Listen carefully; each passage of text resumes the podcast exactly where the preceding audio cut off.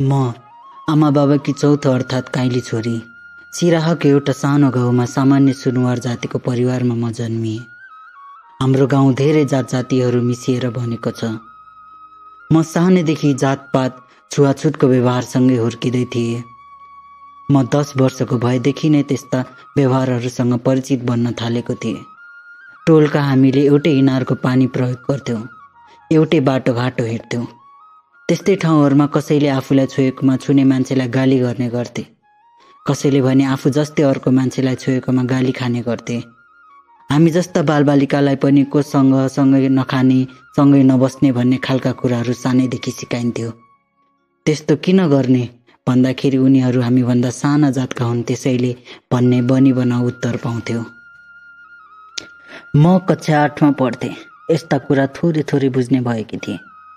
मनमा लागेको कुराहरूको अगाडि बोल्न पनि थालेकी थिए। शनिबारको दिन थियो। स्कुल बिदा भएकोले म इनारमा पानी लिन गएकी थिएँ। इनारमा एकजना छ्यामा पर्ने पानी भर्दै हुनुहुन्थ्यो। म छेउमा उभिएर आफ्नो पालो कोर्दै थिएँ। त्यति बेलै एउटी सानी नानी पनि घैला बोकेर आइपुगिन्। इनार छेउमा घैला राख्न मात्रै के खोज्दै थिइन्? छ्यामाको चर्को स्वर फुत्कियो। ओइ तेरो आँखा छैन? मैले पानी भर्दै गरेको देखिनस्? तँलाई त म मेरो भरिएको हन्डीको पानी छुन्छेस्? छिमेककै दुसाद परिवारकी नानी बच्चीमाथि छ्यामाले बिहान बिहानै आफ्नो माथिल्लो जातको हुँ भन्ने रवाफ देखाइहाल्नुभयो। खासमा उनले छ्यामाको हन्डीको पानी छोएकी थिएनन्। छेउमा उभिएर भुइँमा घैला राख्न खोजेकैले गाली खाइरहेकी थिइन्। केही पाप गरे चाहिँ उनी चुपचाप उभिरहेकी थिए। कुट्ने नै पो हो कि? भने चाहिँ तर्क हुँदै अलि परतिर तर्सिन्। छ्यामाको गाली सुनेर मेरो मन चिसो भयो। गाली नगर्नुहोस् न छ्यामा उसले तपाईँको पानी छोएकै छैन। छोएको हो भन्नुहुन्छ भने उसैलाई त्यो पानी दिएर पठाइदिनुहोस् न त। तपाईँ इनारबाट फेरि भर्नुहोस् मैले प्रतिक्रिया दिएँ। धेरै जान्ने भएर नबोल के जाने कि छेउ र तिमीले? त्यो तल्लो जातको मान्छेले छोएको पानी हामी मान्छेलाई नै चल्दैन। अझ त्यसमाथि यो त मेरो पूजा गर्ने चोखो पानी हो। अब अरू काम नपाएर यस्तालाई म पानी भरेर दिन्छु? अरू पनि के के फतफताउँदै छ्यामा आफ्ना भरि हन्डी बोकेर घरतिर जानुभयो। ती नानी र मैले छ्यामा जानुभएको चुपचाप हेरिरह्यौँ। त्यस दिन मैले जातपातका कारण एउटा मान्छेले कसरी अर्को मान्छेलाई हेप्छ भन्ने ज्वलन्त उदाहरण आँखै सामु देखेँ। त्यो दिनभरि मलाई त्यही घटनाले पछ्याइरह्यो। सानो जात भनिने परिवारमा जन्मिनु आफैमा कति कष्टकर रहेछ। माथिल्लो जात भनिने परिवारमा जन्मिँदा अरूमाथि हैकम राख्नै पर्ने चाहिँ किन होला? यस्तै कुरा दिमागमा खेलिरह्यो। साथै मैले त त्यस्तो भोग्नु परेको छैन। भोग्नु पनि पर्दैन होला भन्ने पनि लाग्थ्यो। म पनि अरूमाथि जातपातको हिकम कहिले चलाउँदिनँ भन्ने कुरालाई पनि मनमा गाँठो पारे। कक्षा आठको परीक्षा आयो। हामी गणित विषयको परीक्षा दिँदै थियौँ। एउटा ब्राह्मण केटाले कामी केटाको उत्तर पुस्तिकाबाट खुरु खुरु उत्तर सारिरहेको देखेँ। परीक्षामा आफूले पढेकै भरमा पो लेखेर पास हुनुपर्छ। अर्काको सारेर ठगेर पास हुने होइन भन्ने मेरो सोच थियो। अझ मलाई मनमा कौतूहल जाग्यो। कामीले छोएको खाना खाजा पानी केही पनि नचलाउने। तर परीक्षामा चाहिँ उसैको उत्तर हुबहु सारेर पास हुन मिल्ने मैले गाड गरिरहनु भएको सरलाई बोलाएँ। एउटाले अर्कोको उत्तर सारेको कुरा बताए। उहाँले मेरो कुरा नसुनेजै गरी वास्तै नगरी अर्को कुनातिर जानुभयो। मलाई भने यो कुरामा सरले एक वचन पनि नबोल्दा चित्त बुझेकै थिएन। परीक्षा सकिएपछि प्रहलाई त्यही कुरा बताउन गए। त्यस्तै हो साथी साथीमा हेरेर लेखिहाल्छन् नि। प्रहले पनि त्यो कुरालाई एकदमै सामान्य मान्नुभयो कामी र ब्राह्मण पनि एकअर्कासँग साथी साथी हुँदा हुन्छ भन्ने कुरा त्यस बेला मैले बुझेँ। साथी साथी भएपछि धेरै कुरा बाँडी चुडी खाने सँगै खेल्ने रमाउने रिसाउने अनेक थरी चल्छ। मैले पनि स्कुलमा मिल्ने साथीहरू बनाएको थिएँ। ओहो त्यो बेलाको समय। कति रमाइलो हुन्थ्यो। त्यस्तो समय जिन्दगीमा अहिले कहाँ पाइन्छ र? नौ बजे नै स्कुलका लागि निस्किसक्थ्यौँ। आधा घन्टा हिँडेर स्कुल पुग्थ्यौँ। कच्चा कोठामा पढ्न पस्नुभन्दा पहिले नै साथीहरूसँग केही बेर खेल्ने समय निकाल्न हतार हतार स्कुल पुग्थ्यौँ। त्यो बेलामा छिनछिनमै भोक लाग्ने गर्थ्यो। जे खाए पनि मिठो हुन्थ्यो। साथीहरूसँगै बसेर खाजा खाँदा झनै स्वादिलो हुन्थ्यो। साथीहरू साथमा हुँदाको आत्मबल नै अर्कै हुन्थ्यो। साथी भनेपछि हामी हुरुक्कै हुन्थ्यौँ। साथीहरूसँग धेरै समय बिताउन मन लाग्थ्यो। मैले नौ कक्षाको परीक्षा दिएँ। म सत्र वर्षमा हिँड्दै थिएँ। एकदमै अल्लारे मन अनेक थरीको कल्पना र सपनाहरू मनभरि खेल्थे।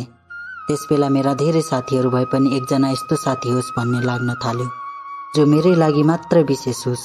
म पनि उसकै लागि विशेष बनौँ। यस्तै कल्पना चलिरहँदा छिमेककै एकजना केटासँग म आकर्षित भएँ। ऊ त्यही सार्वजनिक किनार छेउको घरकै छोरा थियो।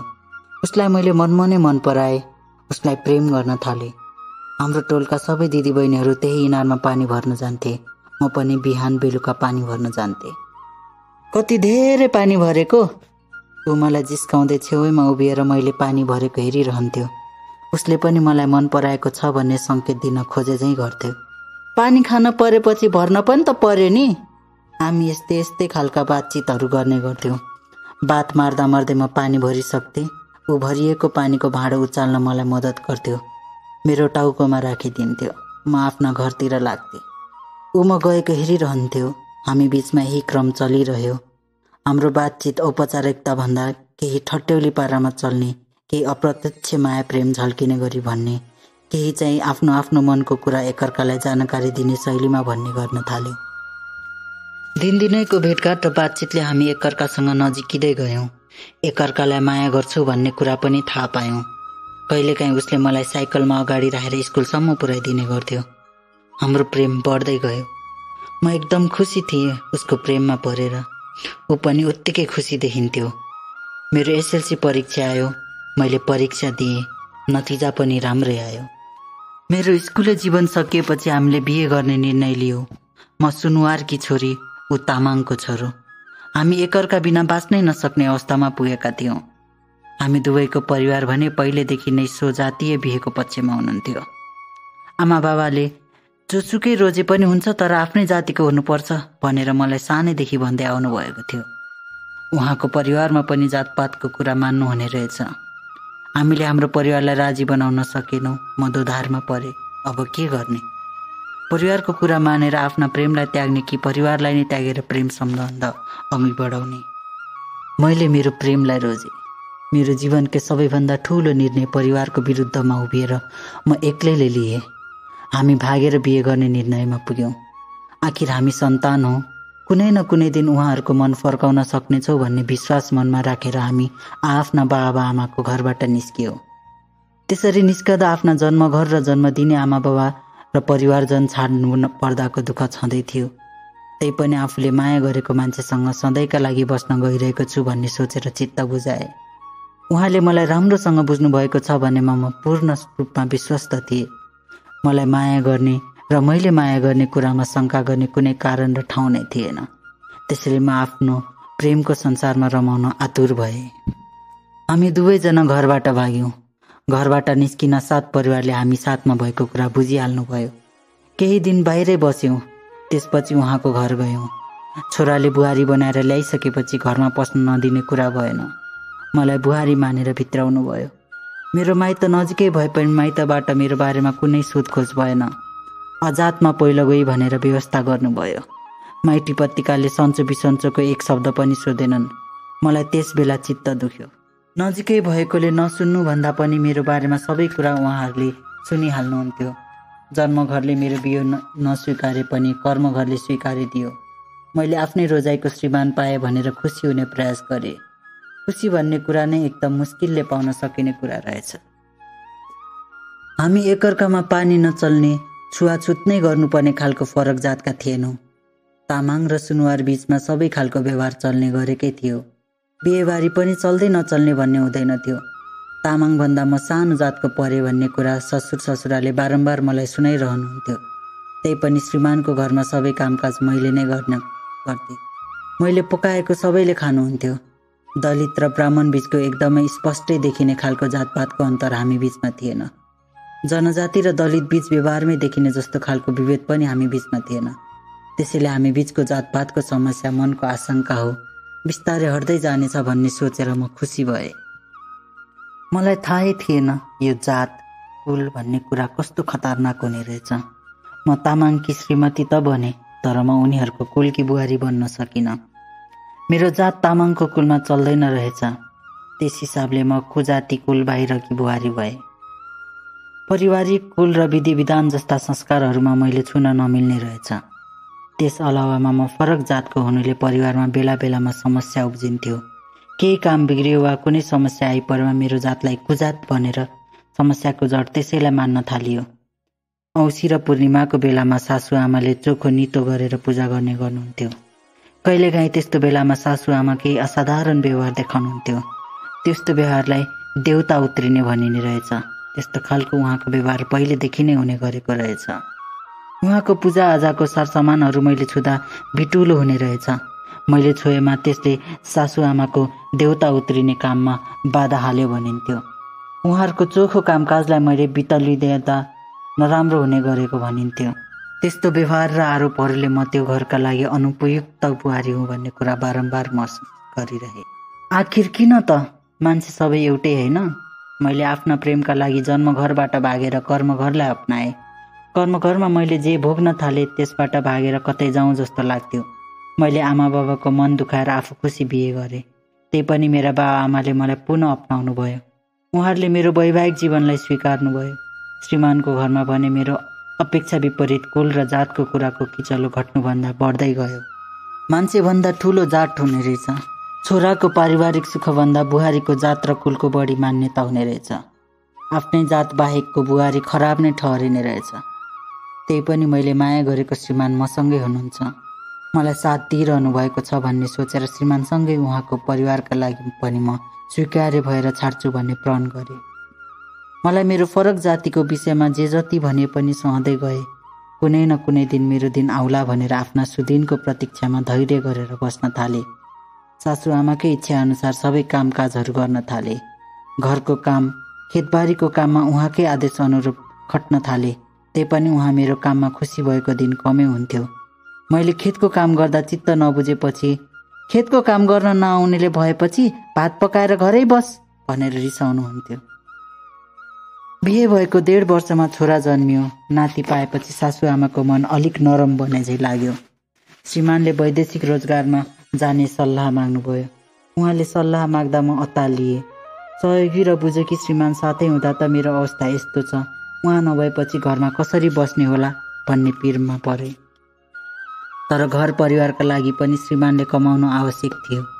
बच्चा भएपछि मलाई उसको उचित बेस्यहार सुसार पढाइ आदि कुरामा चिन्ता लाग्न थालेको थियो।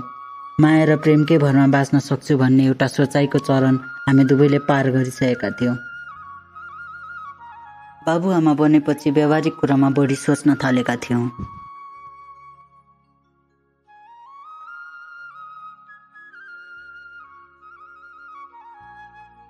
छोरा र हाम्रै राम्रो जीवनका लागि अझ कमाउनै पर्छ भन्नेमा दुवैजनाको मत मिल्यो। तपाईँ जानुहोस् कमाउनुहोस्। म जसो तसो घर सम्हालुला भने। श्रीमानले मेरो दैनिक कष्टकर जीवन प्रत्यक्ष देख्नुभएकै थियो। त्यसैले उहाँले नै परिवारलाई सल्लाह गरेर मुक्सार गाउँको घरबाट म र छोरालाई गोलबजारमा राख्नुभयो। त्यसपछि मैले जात र कुलको नाममा हुने कचकच सुन्न परेन। गोलबजारमा बस्न थालेपछि मेरो जीवनले एउटा नयाँ मोड लियो। मैले सार्वजनिक जीवनमा पनि पाइला चाल्न थालेँ। मुक्ति नेपाल नामको संस्थाबाट आबद्ध भएको शान्ति दूतको रूपमा काम गर्न थालेँ। मुक्ति नेपाल महिला मानव अधिकार रक्षकहरूद्वारा गठित महिलावादी संस्था थियो। यसले महिला मुक्तिका लागि महिला अधिकार मानव अधिकार शान्ति स्थापना सुशासन प्रवर्धनका लागि काम गर्दै आएको छ। समाजमा भएको छुवाछुत र जातीय विभेद न्यूनीकरण गर्ने अभियानमा समेत काम गर्ने गरेको हुँदा मलाई यस संस्थामा काम गर्न मन लाग्यो। यस संस्थामा संलग्न भएपछि मैले मासिक बैठक सञ्चालन गर्ने गर्छु। त्यो बैठकमा छुवाछुत तथा जातीय विभेद गर्न नहुने महिलामाथि हुने हिंसा रोक्ने समाजमा रहेका विकृतिहरू हटाउने र बाल विवाह गर्दा आउने समस्याहरूका बारेमा जानकारी गराउने जस्ता सचेतनामूलक सन्देशहरू दिने गर्छु। आफूले भोगेको अनुभवहरूलाई पनि आफूले सिकेको पाठको रूपमा अरूलाई भन्ने गर्छु।